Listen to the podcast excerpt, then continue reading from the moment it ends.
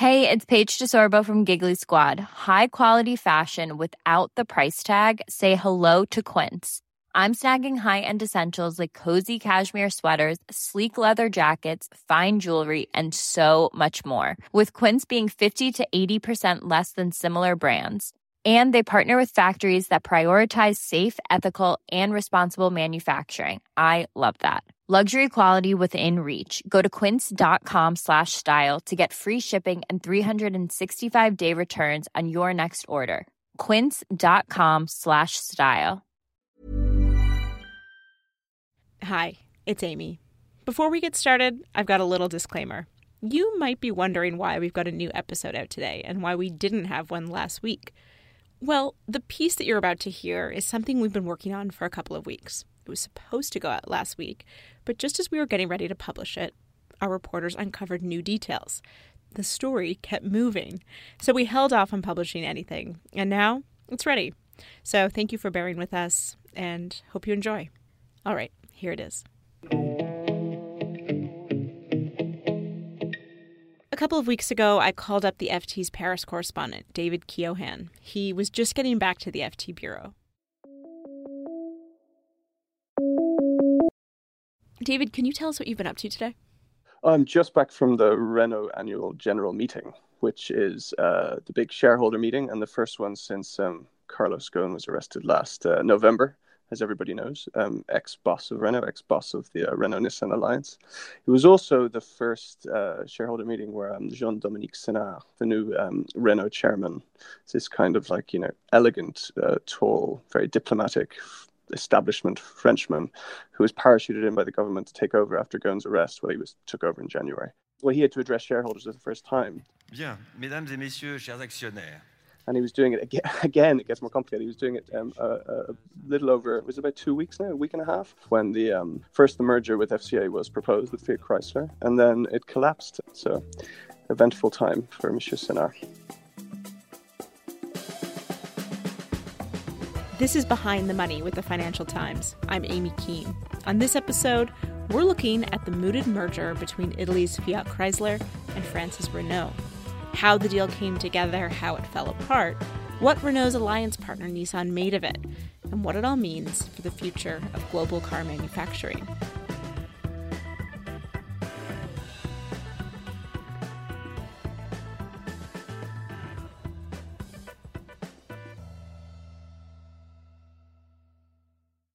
So, what can you tell us about Carlos Ghosn? I can do my best. Um, um, so Carlos Ghosn is this like larger than life chief executive. He was um, always known as being a little brash, a little outspoken, but he was also one of the most respected um, executives in the world, particularly in the auto industry. He held together Renault Nissan Alliance, the Renault Nissan Alliance. He was kind of its architect, so to speak. To do that, you have to be culturally adroit. You have to be able to to navigate kind of the French and Japanese establishment. You have to push off the French government. You have to push back the Japanese government, who they're not shareholders, but obviously when it's a car company, you always have to take into account national interests. It's just the nature of it. you should always assume that they fly the country's flag. It's the way it is. Mm, what was the point of this alliance? Why was it set up? Well, it was to well, it was for scale essentially. Nissan was in trouble. Renault took a stake and they have been trying to bring their two companies closer together in order to well to eke out synergies. But that's dry but it's to to build cars on the same platforms to get cost savings in terms of purchasing. So it was kind of an example in the car industry where mergers are notoriously difficult of a kind of non merger that was beneficial to both sides. But the problem was it was it was almost a stasis, and no one knew what would happen once Carlos Ghosn left. That was that was the crux of the matter. So it was the idea was that he was to make it irreversible before he left, and from there we get into a whole other narrative.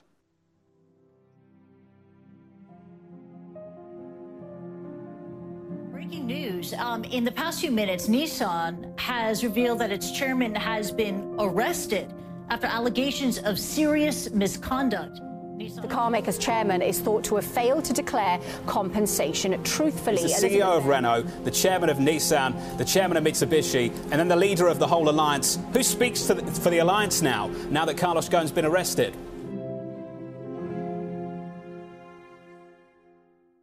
Leo, do you remember where you were or what you were doing when you first heard that Carlos Ghosn had been arrested? Yeah, I mean, it, you know, it was an extraordinary thing. Leo Lewis is Tokyo correspondent for the FT. You know, I don't know, I don't know how, how, how, far this sort of filtered into the outside world's understanding of the situation, but a single Japanese media organization knew that the arrest was coming and had positioned people, you know, on the, the apron of, of the runway for this airplane. And so one gets this information through, well, hang on, the Asahi is saying that Ghosn's been arrested. And first of all, there's a slight disbelief, and you think, hang on, does it Ghosn? They've got the right guy, you know, of thing. And uh, and within moments, you know, we had the we had the TV on in the office, and we were watching it all unfold because it was very much sort of the sort of early evening, really here. You know, everyone's in the office. That's the sort of time of the day where London's you're waking up, and we're having our first calls into to, to London and so on. And so we're all there and waiting, and, and then it just sort of it just sort of spiraled into this extraordinary night where uh, Saikawa called a press conference. Hiroto Saikawa, he's Nissan's chief executive officer. But Nissan's headquarters is not in Tokyo. Nissan's headquarters is in Yokohama, which is not far away, but it's a train journey, uh, and you have to go out of town, uh, well, out of central Tokyo, and on a train, and, and then get to this to Nissan's headquarters, which we did. And so the, the entire press corps of, of you know is on their way suddenly out to Yokohama for this extraordinary press conference, which you know in all the years covering Japan, I, I don't think I've ever seen anything quite like it. It's really difficult to to understate just what a big deal Carlos Ghosn was in, in Japan, and and so his arrest was a matter of, of absolute fascination. The allegations that nobody quite initially understood and what had he been doing, and so understating his pay and what does that mean, and we should note that Mr. Ghosn denies these allegations. You know, there's this whole kind of whole kind of confusion that that you know in some ways has, has still not been resolved. You know, so yes, I remember every beat of it.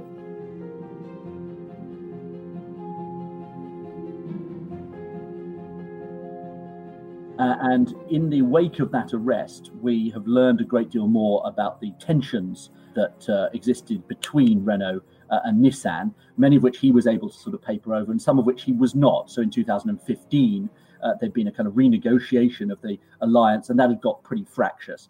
And then, obviously, in the in the, in the months since his arrest, uh, we've really seen uh, the relationship between Nissan and uh, and Renault fraying quite severely. And then, you, you know, you had sort of Fiat Chrysler and a few other players out on the periphery as possibles, I suppose you'd say, as, as people that might at some point enter talks with one or another of the of the players in the alliance. And uh, lo and behold, what they did was uh, behind the scenes begin talks with Renault.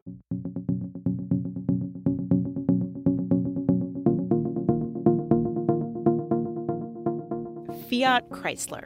The carmaker is partly owned by Italy's billionaire Agnelli dynasty. The family also owns Ferrari, the soccer club Juventus. They own The Economist, and they even own a Bermuda reinsurer. But it's Fiat Chrysler, or FCA as it's often called, that is its biggest investment. And the fourth generation heir to this fortune, well, that's FCA's chairman, John Elkann. Rachel, why was John Elkann interested in Renault in the first place? In the first place, it's important to keep in mind that John Elkann is not just chairman of FCA, he's the largest shareholder of FCA. Rachel Sanderson is the FT's Milan correspondent. This is an important distinction that John Elkann has skin in the game. John's aim, as he said multiple times, is to preserve the family investment that he inherited, or better still, to improve that investment, i.e., to make the family wealthier. And so we come to the interest in Renault. John and his former chief executive, Sergio Marchionne, who was an Italian Canadian, long argued that the auto industry suffers from overcapacity and technological disruption, or the, risk from technological disruption. So John and Sergio Marchionne had already done one merger, rescuing a nearly bankrupt Fiat by merging it into US Chrysler. But since then, they've also argued they needed to do another big merger to create a group that in total was producing 6 million to 7 million cars a year. And that was in order to make their global automaker viable, given the, the difficulties, the stormy environment they're in. And ultimately, you have to remember to preserve the Agnelli family fortune. And this is what brings us to Renault. So, John has admitted he's been talking to automakers around the world for years about a possible deal. And suddenly he sees an opportunity opening up with Renault, in part because of the tensions happening elsewhere in Renault's orbit with Nissan. We are following a major developing story in the auto world this morning. Fiat Chrysler FCA has submitted a proposal for a transformative merger with Renault. It would be a 50 50 merger, the management structure to be determined. So, David, was this meant to be a kind of merger of equals? They they did not want to use that phrase, but you know it was 50-50 uh, with uh, FCA, which uh, paying a special dividend to kind of uh, equalize the valuation of the two companies. One of the criticisms of this merger proposal is that it, well, some bankers have said this to me. So it's that it was presented without being complete. There was no leadership decided, there was no leadership announced, and the valuation was still open for discussion once you do that and you kind of start the discussion after after kind of making the the proposal public, that gives all the vested interests time to to shout to to say, I don't want this. This is not how it should be. And I I know um, you know that the French state wasn't happy with the valuation. That they thought it wasn't reflective of Renault's value.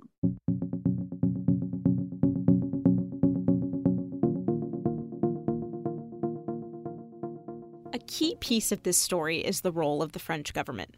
David told me that it was the French state that had actually directed Carlos Ghosn to go and make the partnership with Nissan irreversible. So the French state said, okay, we're good with this deal. We'd like it to go ahead, but we have conditions. Those conditions were jobs, always jobs. So, you know, the idea that Renault would lose jobs, that's just not tenable, um, particularly with the current political environment in France. So they said, no, job, no jobs lost, no factories to close. Fine. They said, um, they said we do not want this to weaken the alliance in any way. Okay, the Renault Nissan alliance, and there was there was another one that was uh, it was to do the the new group would have to support European batteries, but we can we can put that aside. That's not super relevant. The fourth one, which was became the biggest, was that they wanted Nissan to explicitly support the deal. They wanted to be sure that Nissan supported the deal. But the issue was that Nissan likely only found out about these merger talks when the news broke publicly. As far as we understand it, for, for the overwhelming majority of people at, uh, at, at, at, Nissan, including the very senior executives, it seems to have been absolutely the first that they'd heard of it as, as well. A formal notice of the of the merger talks was delivered a day afterwards, or a day and a half afterwards, and um, really does seem to have been a, a, a serious source of irritation for, for Nissan that they were not brought in sooner. So the talks had clearly been going on for several months uh, between Fiat and, and, and Renault. And so, uh, you know, after all that talk about uh, about you know management by consensus and you know running the alliance by consensus, you know here you had a situation where where Renault appeared to have made a decision uh, that it was sort of telling telling its alliance partner about as a fait accompli. And you know, actually, I think in the end, uh, Nissan actually handled it probably fairly well. Uh, I mean, they didn't uh, they didn't kick up a great fuss, uh, but they said that uh, you know they needed time to um, to understand more about the um, you know the merger proposal that was uh, that was that was on the table, and uh, things were at that point moving very very quickly. And I think in, you know. In, as a general observation of Japanese companies, they they, they, they felt they needed time, and um, they didn't get it. Uh, so you know that was uh, yet another source of, um, of friction. The narrative is that basically the French thought that Nissan supported the deal, and then when it came to the board meeting, the final board meeting where all of this came undone, the two Nissan board members said they would abstain. Now, if you're not talking to the state, you're talking to other people. Uh, you know, in journalistic lingo, familiar with the matter, they will say that the Nissan board members abstained positively they abstained because so, Nissan wanted more time to analyze this. And so there's, there was this moment where Nissan abstained. The French state's board representative went and talked to the finance minister. There was a delay of about an hour, and the board meeting had already dragged on for five hours at this stage. I can tell you because I was writing about it and it was late. Um, and uh, and he came back and he basically said the state's uh, board representative Martin Vial said look, this isn't to, we need a delay. We need a delay of five days for the finance minister, Bruno Le Maire. He's going to be in Japan anyway because of the G20 finance ministers meeting. He wants to go and talk to, to, to his Japanese counterparts. He wants to see them face to face and he wants to be assured of their support. At that stage, Michel Senard, he, uh, he um, called John Elkann at FCA and he said, look, there's going to be a delay. Um, I'm sorry, it's going to be a delay. And he's sorry, before doing that, he had actually warned everyone that if there is a delay, we could kill this deal. So he called Elkann. A little while later, he gets a text from Elkann saying, it's off.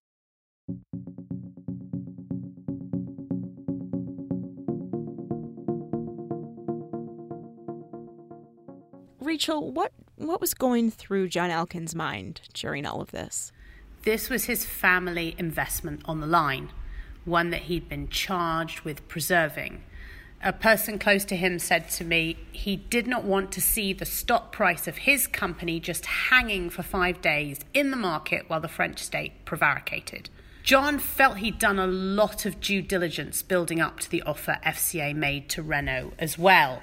He went to see Emmanuel Macron, France's president, before FCA put its bid to Renault. I've been told. He feels that, the, and the people around John feel that they had the right chemistry to get this done. The timing seems to fit, the personalities seem to fit. They think they have deal magic here, one advisor tells me. And then, boom, the French state asks for five days more, um, and John decides he cannot have French politics the French state, which has a 15% stake in Renault and will have only a 7% stake in the merged company, calling the shots even before any deal is done. He considers, and people close to him consider the market's going to judge this badly, this prevarication by the French state, and it's going to put his family investment at unnecessary risk. And so John Elkann walks away from the deal. So Fiat Chrysler withdraws its proposal for Renault. And now everyone from reporters to people even inside these companies were trying to figure out what would happen next. Um, there was a great deal of confusion. There was certainly an effort to um, back in Paris, there was certainly an effort to make it look as though it was Nissan's intransigence that had had scuppered this whole thing. But then you really started getting the sense that um, that the, the, the, the, you know sort of locus of, of blame uh, lay with the French state, um, and that you know Nissan really didn't have much of a choice. Um, it, it, had to abstain. The, the reason it had to do that is is because it couldn't have voted for uh, without having more information. It didn't want to vote against because it actually could see some merits in, in this merger proposal. And the abstention it judged, maybe wrongly, you know, that, that you know, out of 20 votes, two abstentions were not going to kill the whole thing dead. Uh, but then, you know, as it turns out, that they were sort of made to set, make it feel like that was the case. So there was some consternation in in Japan that, you know, certainly that, you know, maybe there'd been a miscommunication or maybe you know, there was a, I think there was a genuine chance, uh, knowing both sides as, as, as, you know, we do, um, there was a genuine chance that there had been serious miscommunication. That maybe this wasn't quite the calculated move some had interpreted it to be. But then you had this extraordinary tit for tat day later, day, two, day or two later, where Senard, who has personally supported Nissan's attempts to get its corporate governance back on track after years of, of being pretty shoddy and pretty heavily criticized by analysts. And one of the main things that Nissan had decided to do, you know, based on recommendations from a committee that included people from Renault or ex people from Renault, um, was to install this three committee system uh, for the board. And, and that's sort of regarded as the kind of the, you know, the best way to ensure a measure of, um, uh, you know, of independence uh, on things like remuneration, uh, and the selection of, of future executives and nominations the next for the next board. Two things that were obviously lacking at, at Nissan under under undergo. You know, and that plan seemed very straightforward. Uh, actually, I mean, difficult to implement, but but straightforward, sort of ethically and and and sort of intellectually straightforward. And these new corporate governance proposals, well, Nissan is set to put them up for a vote at its annual shareholder meeting today, June 25th. I talked to Leo and David again late last week about what's been going on between Renault and Nissan since news of Fiat Chrysler's proposal first broke. That's why they're going to sound a little different than they have so far. When they wanted to, uh, Renault really hit Nissan uh, where it hurt. And uh, we uh, discovered um, from, from our sources that uh, just a couple of weeks ahead of that, uh, Renault had sent a letter. Well, John Dominic Senard had sent a letter to his to, to, the Nissan CEO Hiroto Saikawa saying, "Look, we are not going to we're not going to vote for these changes. We're just going to abstain." And of course, Renault has a 43% stake uh, in Nissan, and effectively that abstention means that Nissan can't get uh, those changes through, changes that are extremely important to, to Nissan's kind of self-image uh, and to its uh, you know its attempt to convince shareholders that it's moving on uh, from the Ghosn era. So that was a really serious blow. And it was very clear from the moment that we broke that story that what was happening was that Renault was providing a the start to a negotiation, uh, that it wanted something, uh, and uh, then within a few days, uh, it emerged what it was. That what it was they wanted was uh, for Thierry Bolloré to have a seat on one of these uh, committees. Thierry Bolloré, the chief executive of Renault. The understanding is that uh, Nissan's going to give this to Renault. They're going to um, put Thierry, Thierry Bolloré, um, Renault's CEO, on the audit committee. That looks like it's going to pave the way to a deal. They'll get the support at the AGM, and there is an element of, you know, peace accord, of playing nice now. The, the, the thing to keep in mind, though, is that Senard, I think, wants to restart the relationship and thinks these boards might be able to do that. Somewhere in the back of his mind, I think, is a hope of bringing back this FCA deal in the medium term in the next year.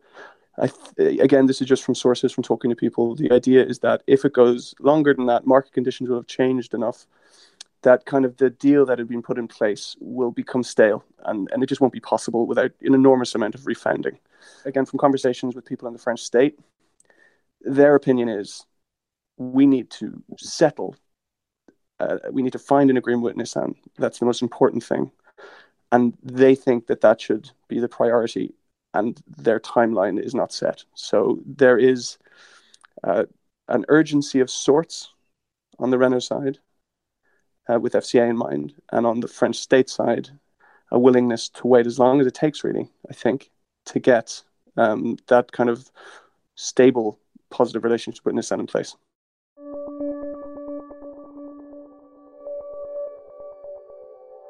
Rachel, how about Fiat? What is their thinking? What is John Elkann thinking on where things stand? The Agnelli dynasty held their annual family meeting last week in Turin. In total, there were about 100 members of the Agnelli family gathered at the historic base of Fiat in northern Italy to hear John Elkann talk about their investment. Inevitably, he ran through what had happened with the bid to merge with Renault. He explained the logic, he explained what went wrong, an unnecessary delay in his view by the French state. He pointed out that other investments have made great gains, but John's main message to the family, I've been told, was, and now it's time to get back to business as usual. Which, of course, it's not. It's very difficult to suddenly go back to business as usual after uh, a bid proposal like that to Renault. Someone close to John said to me, "This is a, a, a this was a move that put the cat among the pigeons."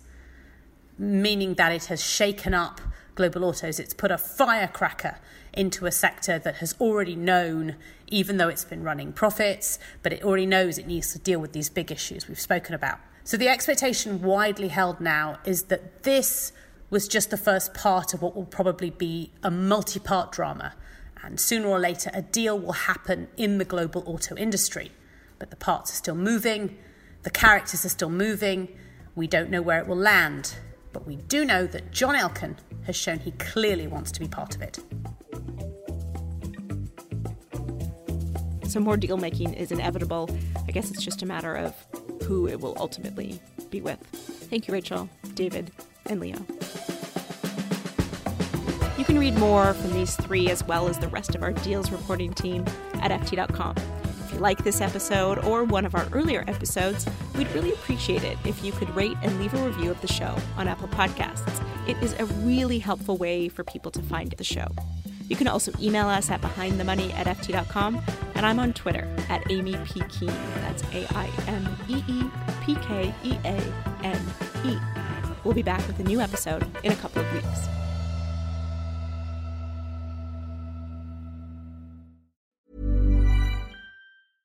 Hey, it's Paige DeSorbo from Giggly Squad. High quality fashion without the price tag? Say hello to Quince. I'm snagging high end essentials like cozy cashmere sweaters, sleek leather jackets, fine jewelry, and so much more. With Quince being 50 to 80% less than similar brands. And they partner with factories that prioritize safe, ethical, and responsible manufacturing. I love that. Luxury quality within reach. Go to quince.com slash style to get free shipping and 365 day returns on your next order. Quince.com slash style.